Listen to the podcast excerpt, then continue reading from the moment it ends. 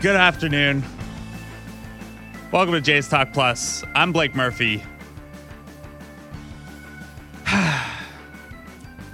Tell you, I love playoff baseball until I don't. Watching Joe Musgrove dominate last night, watching the Padres move on, looking at the matchups for the rest of this playoff stretch. Yeah, there is uh there's fear of missing out, there's knowing you're missing out.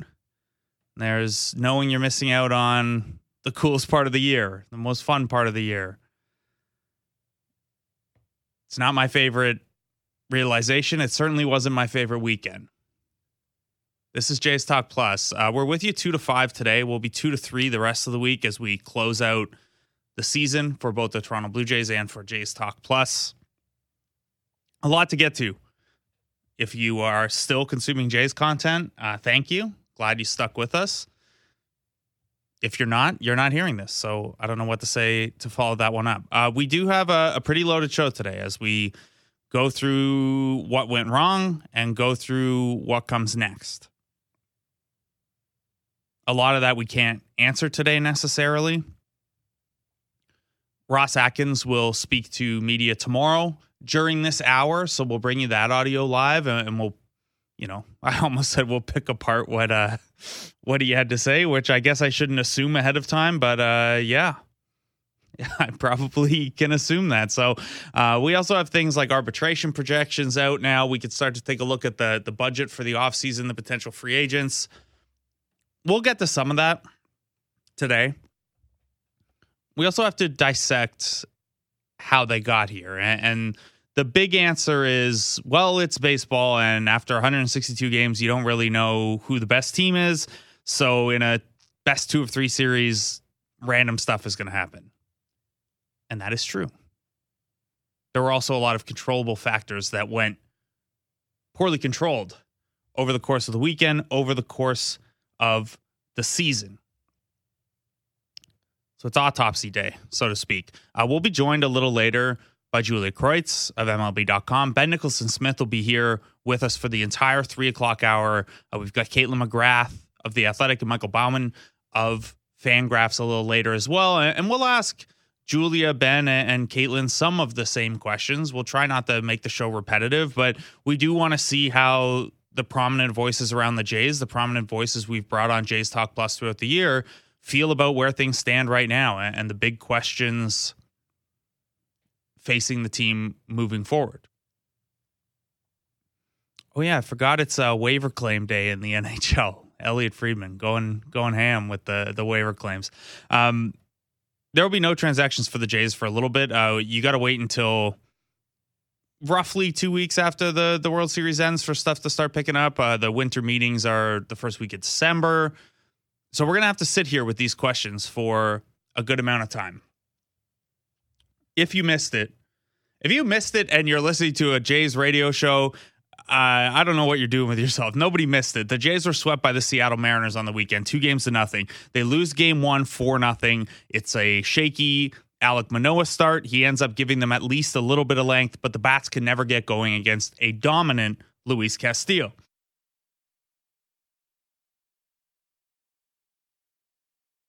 Excuse me, I had to sneeze. 4 nothing game one loss. Uh, game two, the Jays get up 8 1. It looks like we're headed for a Sunday game. It looks like I'm headed for a Sunday show with Show Ali from down at Rogers Center. The Jays lose 10 to 9. It's a calamity of errors. They had a win probability that was over 99% at one point, which, uh, yeah, baseball's existed for well over 100 years. And there are a lot of games every year. So sometimes teams are going to blow 8 1 leads. But probabilistically, that sucked. Uh, that's the official data term for blowing an eight to one lead to lose 10 to nine. Um, I will say, I, the one part of it, there are a lot of parts of it I didn't like, but there was also a, a kind of an immediate, well, that's Toronto sports for you.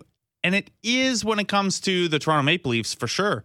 Uh, producer JR Manitat and I were uh, discussing before the show where this Jays loss being up 8-1 would compare to certain Leaf events. The Raptors won a championship 3 years ago. This is not some like huge Toronto sports thing that um, permeates all areas. And yeah, the Raptors had some frustrations on the way up, and they're not a championship team right now. Maybe something I'll be talking about starting next week. I don't know. Um, it's not a Toronto wide sports thing, uh, but this was f- a familiar feeling if you have gone through the 2015, 2016, 2020, 2021 Jays, if you've gone through the last couple decades of Toronto Maple Leafs fandom, if you remember back to some of the Kyle and DeMar Raptors years, yeah, it's a familiar feeling. Here's the thing about the last decade or two compared to the decade or two before that. All the Toronto teams went from never being in the playoffs to always being around the playoffs. And that means the stakes are higher, the leverage is higher, and the hurt is higher when things don't work out. Now, again, you lose a two game series. There is some dumb luck involved. How many times are Bo Bichette and George Springer going to converge on a ball like that, not come up with it, collide, have a player injured? That's a, a pretty rare circumstance. How often is Jordan Romano going to not come through for you? Well, it barely happened all year. How often are the Jays bats going to be shut out for an entire game? That happened a little bit more frequently this year, but the Luis Castillo game was a statistical outlier, both in terms of Castillo's performance and the Jays' inability to stick to their plan at the plate. There are blips and there are things that you can control that you didn't. So I want to go through. I know that there's probably not a huge appetite for going back through every little detail of the two games but there are some decisions that were made both in the course of those two games and over the course of the year by this front office that informed some of what happened. So I know this is more of a Jays talk with Blair and Barker on Saturday discussion, but the big one was yanking Kevin Gausman when the Blue Jays did. So they let Kevin Gausman pitch to Adam Frazier, who's a lefty. Now, Kevin Gausman has reverse platoon splits he has a splitter that has rarely been hit for power this year. He gets through Frazier, and the Jays go to Mayza to face Carlos Santana. Now, Santana's a switch hitter. He does hit lefties a little worse for home run power, but he's much better against them in general. So that move just before getting to the Gausman aspect of it putting Santana on his left side or on his right side rather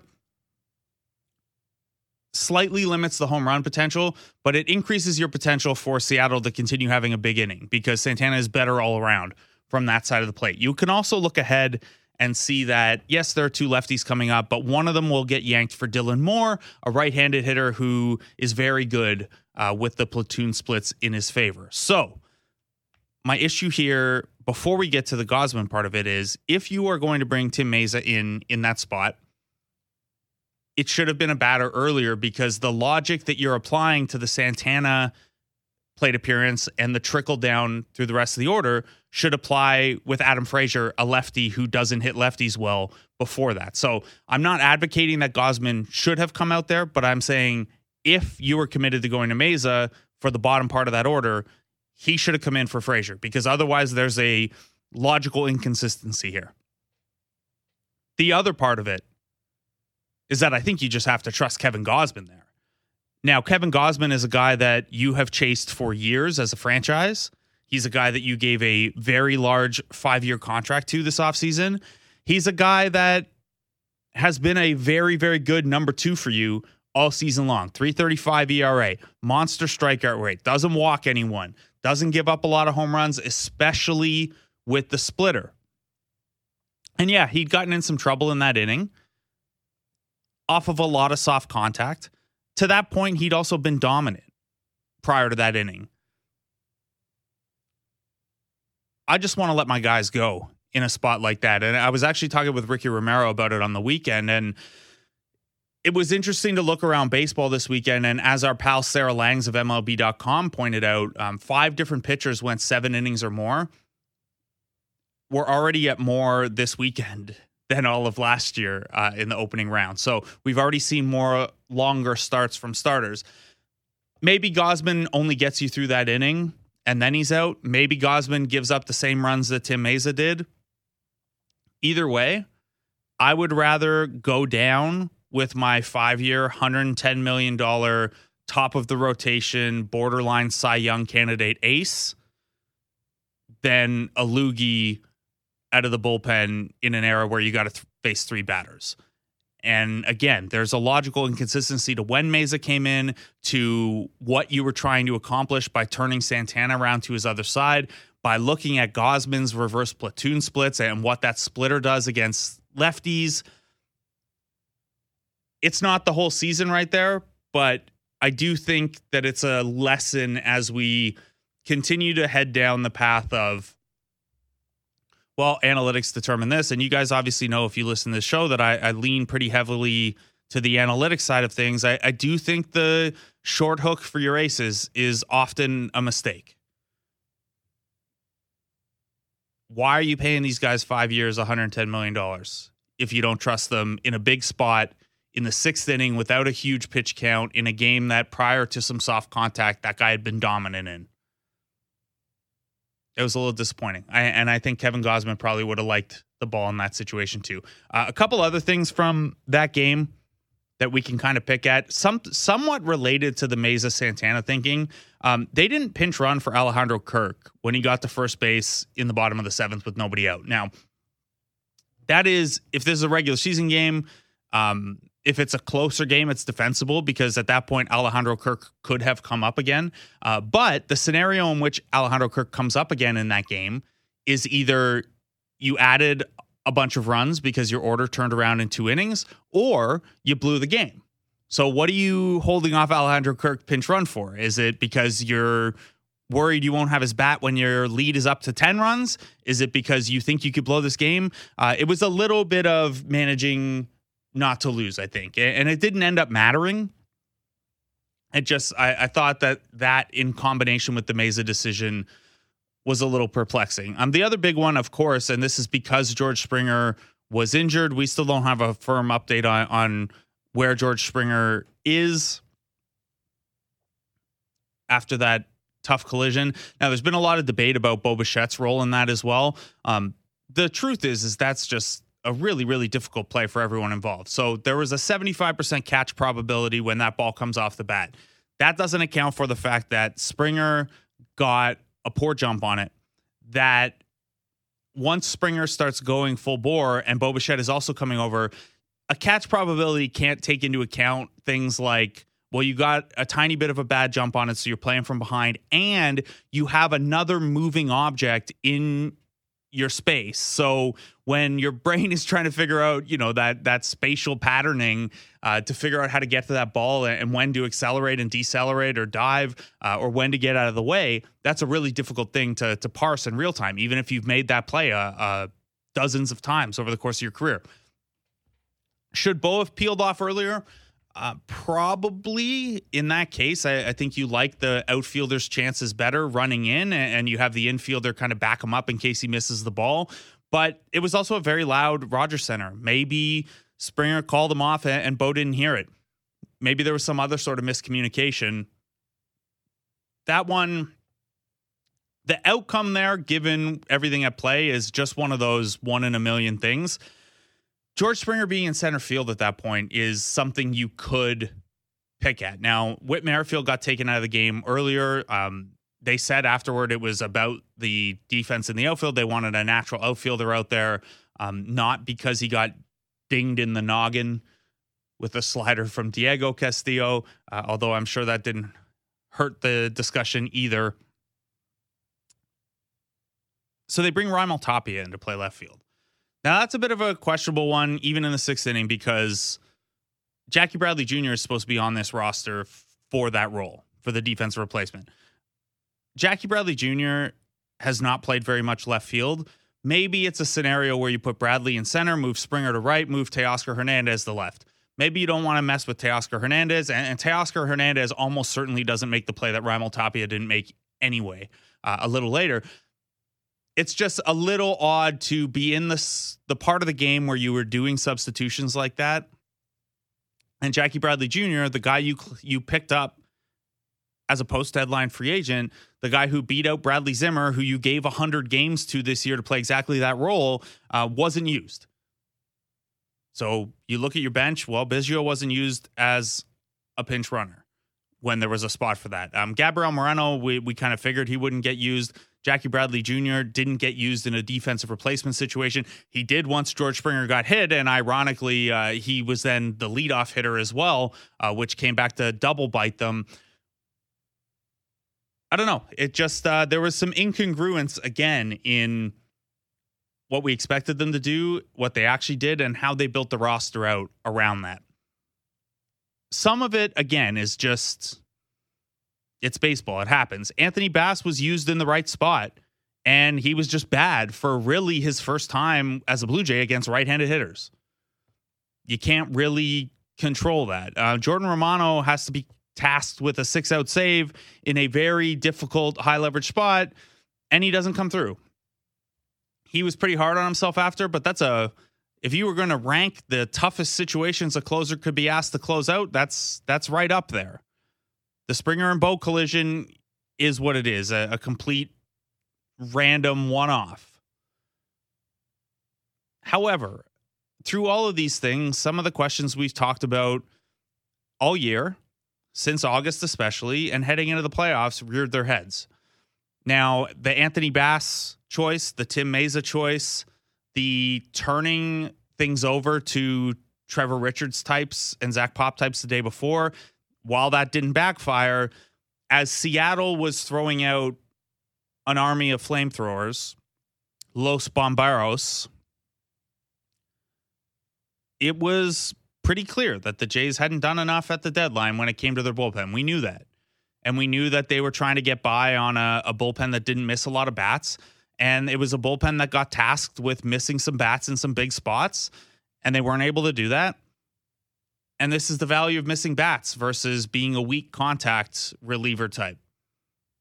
Over 162 games, it's just about if you get it done. In one game, though, I like my chances missing bats better than I like my chances of a ball in play not finding a hole or, or squibbing through or something like that.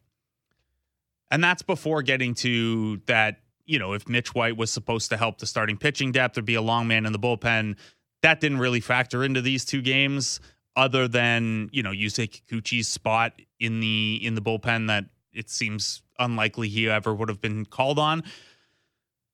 Anyway, the trade deadline was what it was. We all thought that at the time, but it does resurface some questions that I hope Ross Atkins gets asked tomorrow. And we'll we'll talk to Julia and Ben and, and Kaitlyn about it throughout the show one of the biggest questions I have is did you not go in more aggressively at the deadline because you thought this team was good enough or because you thought this wasn't the year to push in? And if it's the former, if it's that this team is wasn't good enough yet, then I'd have to ask a follow-up of, well, why did you push some assets in then? Why did you do a half measure trade deadline? And how is this team going to get to good enough? Because there's not a ton of flexibility in it. And yes, Max, I know that bomberos means firefighters in Spanish. We talked about that setting it up. The backstory there is Andres Munoz wanted to be a firefighter when he was a kid, ended up being a, a terrific relief pitcher instead. And the Seattle bullpen has adopted Los Bomberos as a as a name. I didn't mean that in saying flamethrowers, that was Bomberos. Those were separate things that just happened to contrast. My bad. Um, so the bullpen is a thing. The question marks about was this team just not good enough to supplement at the deadline, or was it just not the uh, not the time? And if it's not the time, when is? Because as we're going to talk about with Ben Nicholson Smith in the three o'clock hour, one of the hardest parts about a missed opportunity like this, and it is that I know the Jays met expectations. They made the playoffs. They won one more game than the year prior. They were basically right in line with their Vegas win total over under. They met the kind of bare minimum expectation for this year. Cool. It's a huge missed opportunity in this era of the franchise. It's three years now where one year, sure, the weird expanded playoffs, short season, but you got there. I mean, you could have at least made a run of it. I, I don't think anyone can hold that against them, given how young the players were and how silly that that season was. But last year, you missed the playoffs by one game, and we're kicking yourselves all year for it. And now you get in, and that's good. But you only won one more game. It's not like you were significantly better. I would you could argue that this was a worse team this year than the year prior. And then you get swept in two games. Well, part of what baseball's economics demand is that you strike while your good young players are good and young. And I hate to have this part of a discussion that can sound a little anti labor or wage suppressing or something like this, but it's the reality of baseball economics that while Vladimir Guerrero Jr. and Bo Bichette and Alek Manoah are giving you three and four and five win seasons for next to no money, that's going to be the easiest time to build the roster around them. That's when you can spend money on George Springer, on Hyunjin Ryu, on Jose Berrios, And yeah, some of those things don't work out. Kevin Gausman, that one has has worked out fine so far.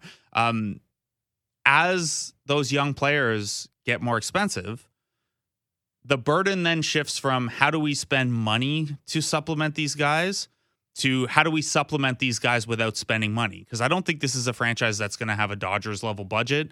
Um, we've heard Mark Shapiro talk in the past about uh, the team not really pushing the luxury tax threshold.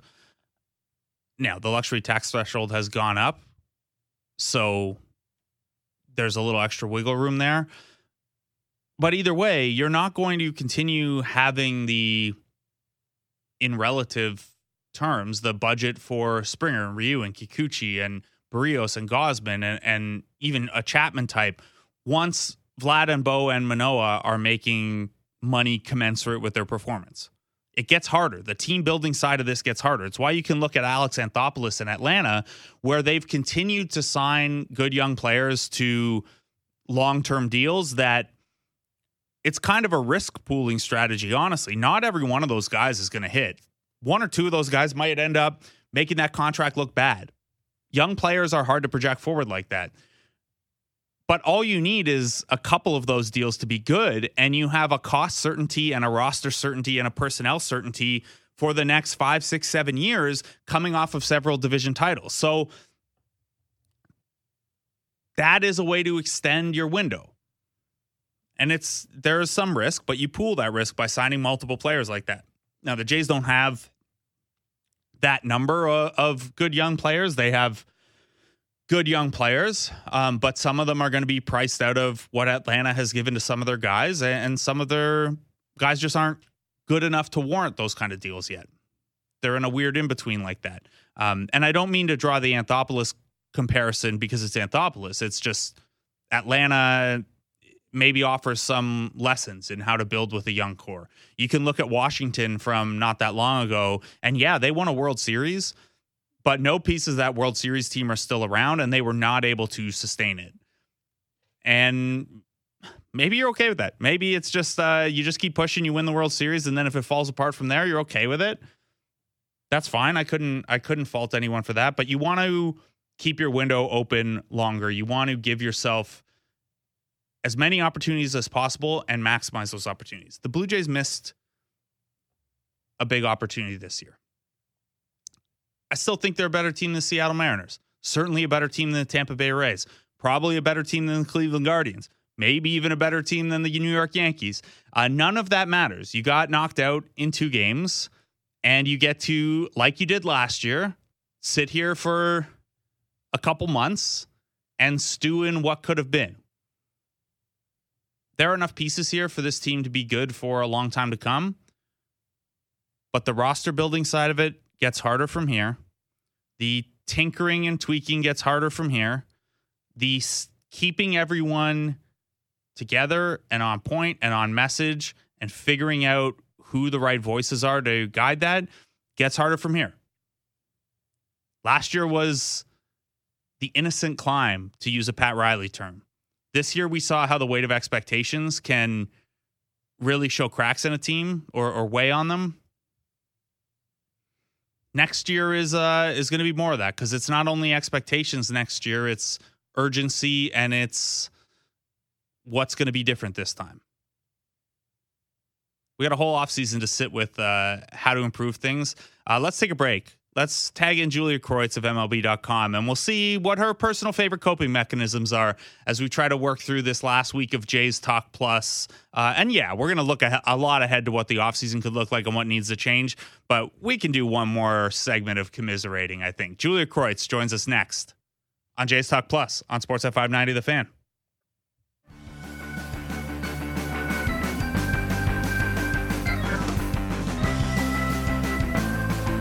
Welcome back to Jays Talk Plus. I'm Blake Murphy. A lot of people saying nonsense in the text line. Fire back a little more than usual today. Uh, we're joined now to help us process through this. She picked that song. Julia Kreutz of MLB.com, of BlueJays.com, of Mariners.com, everywhere. Julia, uh, how are you? I'm doing all right. I am uh, giggling at the song choice. Thank you very much for, for accommodating. I I tried to create a playlist today that struck the right tone and uh, you know dancing on your own after you get eliminated and, and you've got to look ahead to uh, other teams playing for the next month or so. It, it felt uh, it felt like it fit. So good choice on your part. um, julie i gotta ask you after and this doesn't have to be about baseball but uh, what is your favorite coping mechanism what is my favorite coping mechanism? Just as, just in general? Yeah. Oof.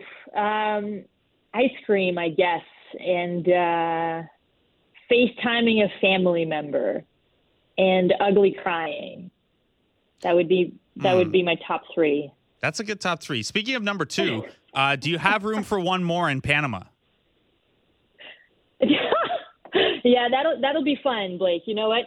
After the season ends like that, especially in that tone, you sort of uh, start looking forward to what's ahead. And I'm certainly very, very excited to go on vacation and just maybe uh, forget about uh, about baseball and everything that transpired for a few days. yeah, uh, for a few days, but you can't do that yet. I'm going to make you uh, go through it with me here. Um, what will stick out to you the most from that 2-0 squandered series against the Mariners for the Blue Jays? Honestly, uh, it, it was a game filled with with decisive moments and and stunning moments at that. But I think to me, what will stick is Anthony Bass and sort of the inability to get an out there and really so uncharacteristic from what we saw after he joined the Blue Jays throughout the season when he started with the Marlins. He was having such a good year uh, he was in the role of closer for a couple of a couple of outings this year.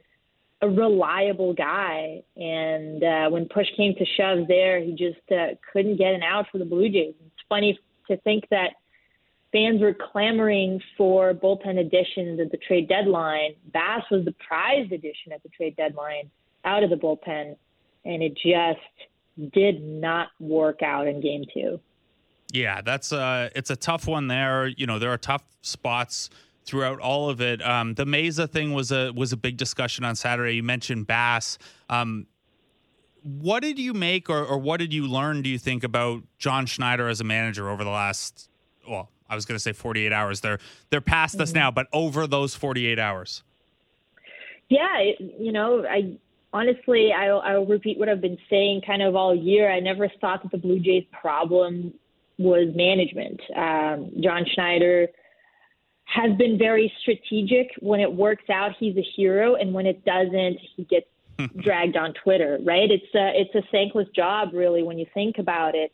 Uh, did it make sense on paper to bring in Tim Tim Mayza? No, I think we were all sort of scratching our heads at that right as it was announced in the press box that he was the one coming in. Uh, maybe the Blue Jays saw something that, you know, warranted that matchup there against Santana. It did not work out. And we would have been having a very different conversation maybe had it worked out. It, it, that's just the nature of the playoffs. Uh, a tiny mistake, whoever blinks first. And uh, the Blue Jays not only blinked, but it seems like they uh, took a nice power nap there at one point.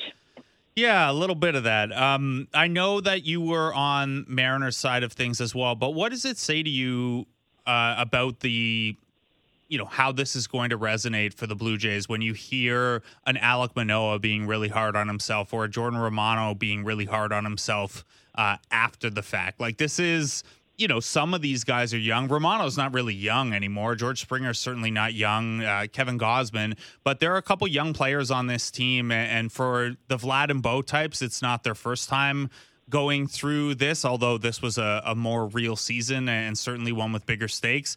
Um, Manoah, you know, not a guy that we we'd ever really seen need to get down on himself because he'd always been so good. Um, how do you think that this affects them moving forward?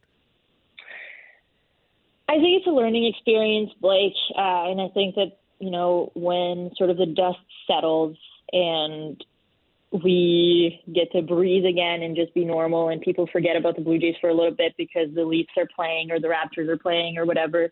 Uh, things will come into perspective here, and we will understand that one, yes, it was a, a massive meltdown, but there are many learning opportunities out of this. This is, you're talking about Alek Manoah. This is a guy who had never seen a playoff game before. And yes, he faltered in the first inning, but what stuck with me from his outing was his ability to limit damage and just get back into the driver's seat. That is invaluable experience. And when I talked to Kevin Gausman uh, before his game two start, uh, or before the series start started actually. Um, that's something that I asked him. You know, what do you, what do you make of the young guys coming in and having this first experience or the first experience with fans or whatever it may be? And that is exactly what he said. Any postseason uh, opportunity is a valuable one, and it comes with lessons that you just can't have in the regular season. And so it's like John Schneider said as well it's hard to believe it right now, but this will make this group better. And with the the years of control still on the Blue Jays side, this team will come back pretty much with the same makeup for next year, and they will be stronger for it. You have to hope so, and you know the John Schneider element of it is probably the most interesting because he's grown up with these guys coming up through the minors and being on the major league bench and then shifting into this role. I know when there's a midseason coaching change or manager change, it's it's an imperfect window to evaluate because well, you didn't get to set your own coaching staff and you didn't get to set the talking points and the messaging day one and, and have that input on, you know, if there's input on roster decisions and things like that. Um, is your read on it given John Schneider's attitude through all of this and, and kind of consistent tone? Like, like, do you think he's the the fit moving forward for this front office? It certainly looks that way. I think that the Blue Jays will be diligent in their process. There are, you know, certain uh, certain items in place by MLB to make sure that everyone gets a fair chance. But what John Schneider did was remarkable. It could have been uh, a much different scenario, right? And I think that at the time when Charlie Montoyo was fired and uh, Schneider took over, we sort of looked at the Angel situation with Joe Maddon and we looked at the Philly situation with Rob Thompson, and we had two very different cases. I would say that Schneider probably fell closer to Thompson than he did to Phil Nevin. Hmm. Uh, so it's uh, there. There's a lot of uh, decisions that are still left to be made. I do think that Schneider is a good fit, and Mitch Bannon from Sports Illustrated uh, reported after that game too there that there is overwhelming support uh, for John Schneider to return uh, by the players. So he spoke to players in the clubhouse, and pretty much every single one of them said, "Yeah, I would, I would like to see him uh, return." So that is a pretty good indication that Schneider is building, and it is at the start of building something very special for the long haul here. Speaking of building something special, of course, and John Schneider would say this about Luis Castillo. Uh, I'm sure he'd say it about the whole series, even though no Jays fan wants to hear it right now. You know, part of this is you have to tip your cap to the Mariners. They had Luis Castillo completely shut you down. They found a way to come back from down 8 1. I know that you got to look at the Mariners side of things.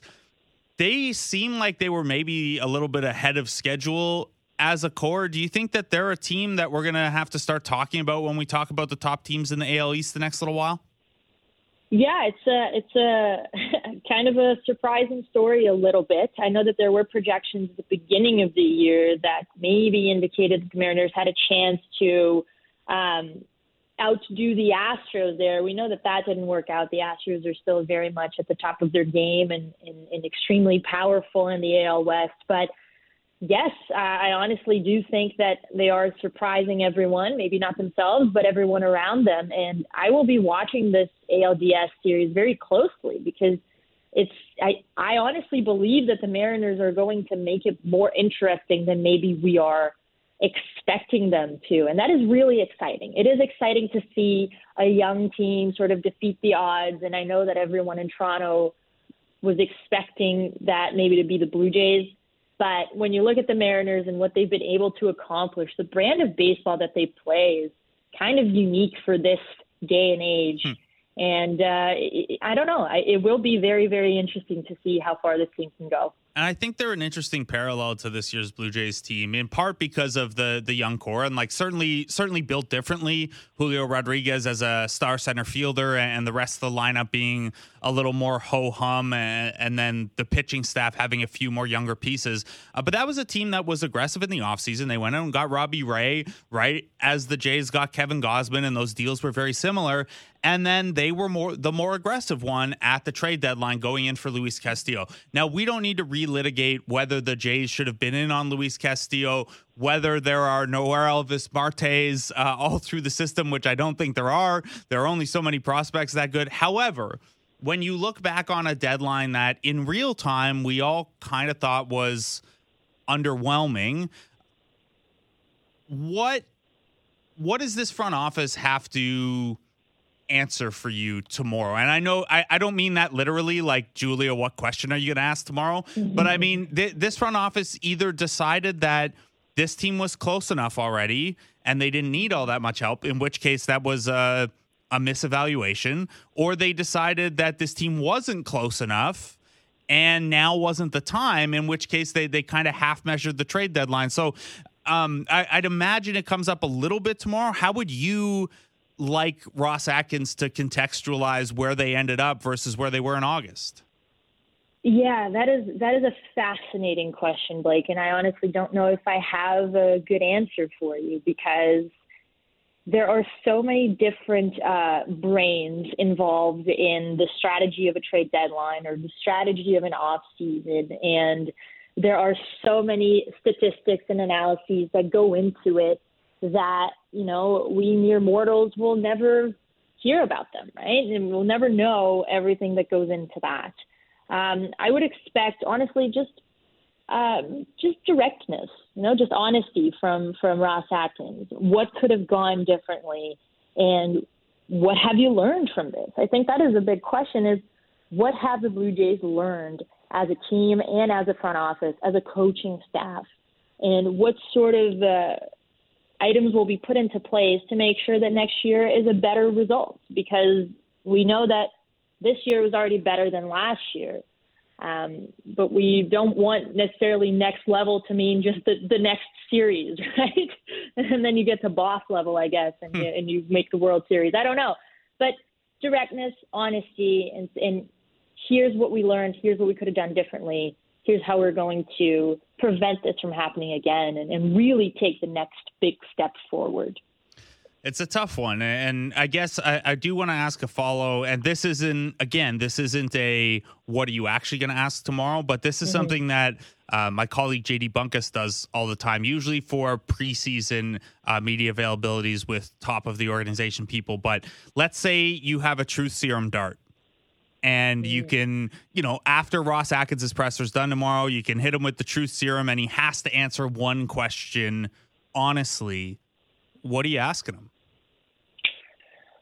Oof, that's a that's a good one. I guess um, if you could go back in time, would you have been a little more aggressive in the starting pitcher market? That is. Uh, I think that's the one that will linger the most for Blue Jays fans is the what if on the on the starting uh, side of things. Um, And yeah, man, if I have a, a truth serum dart, I'm sorry, you said that, and my mind was just like, what? How, how would I use it? In, mm. Just in my personal, just in my personal life, you know. Oh yeah, yeah. You might choose to not even use it on Ross Atkins and just yeah. Uh, yeah. use it elsewhere. Um, well, here's one, and this isn't really the truth serum thing, but it's a it's a hypothetical I've been kicking around, and, and I'd like mm-hmm. your take on it. Um, Vladimir Guerrero Jr. had a down year compared to last year.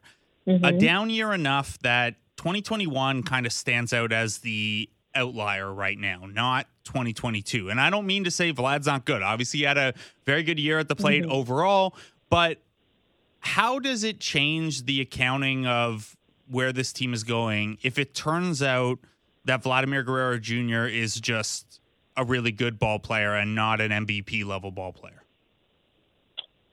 That's a good question. I think that the number one thing that might change is the idea of how the Blue Jays go about contracts here. Um, there has been, you know, the, the, the question has started to emerge. Would you rather keep Vlad or would you rather keep Bo? Which is, I, I honestly don't think we're there yet. But it does start to make those conversations a little bit more interesting. That said, I still have full faith that Vladimir Guerrero Jr. is an MVP level um, player. Offense was down across the league this year. It's not um, it's not a Blue Jays exclusive thing, and he still managed to put in the numbers that he did. He hits the ball extremely hard, and if he can figure out the launch angle, then he will be good to go. And that is why the off season is so valuable. Is that is when you have time to tweak some things, try out new things, and, and come back with the adjustments that you may need to see an uptick in your numbers. So I still have faith that this was this was a down year for Vladdy and this was the outlier. If it turns out that maybe, you know, in June or July of next year we're still seeing sort of lukewarm numbers from what we expect, then the contract conversations get really, really interesting, as well as what how will the Blue Jays approach, say, a trade deadline and, and where they are in the American League East.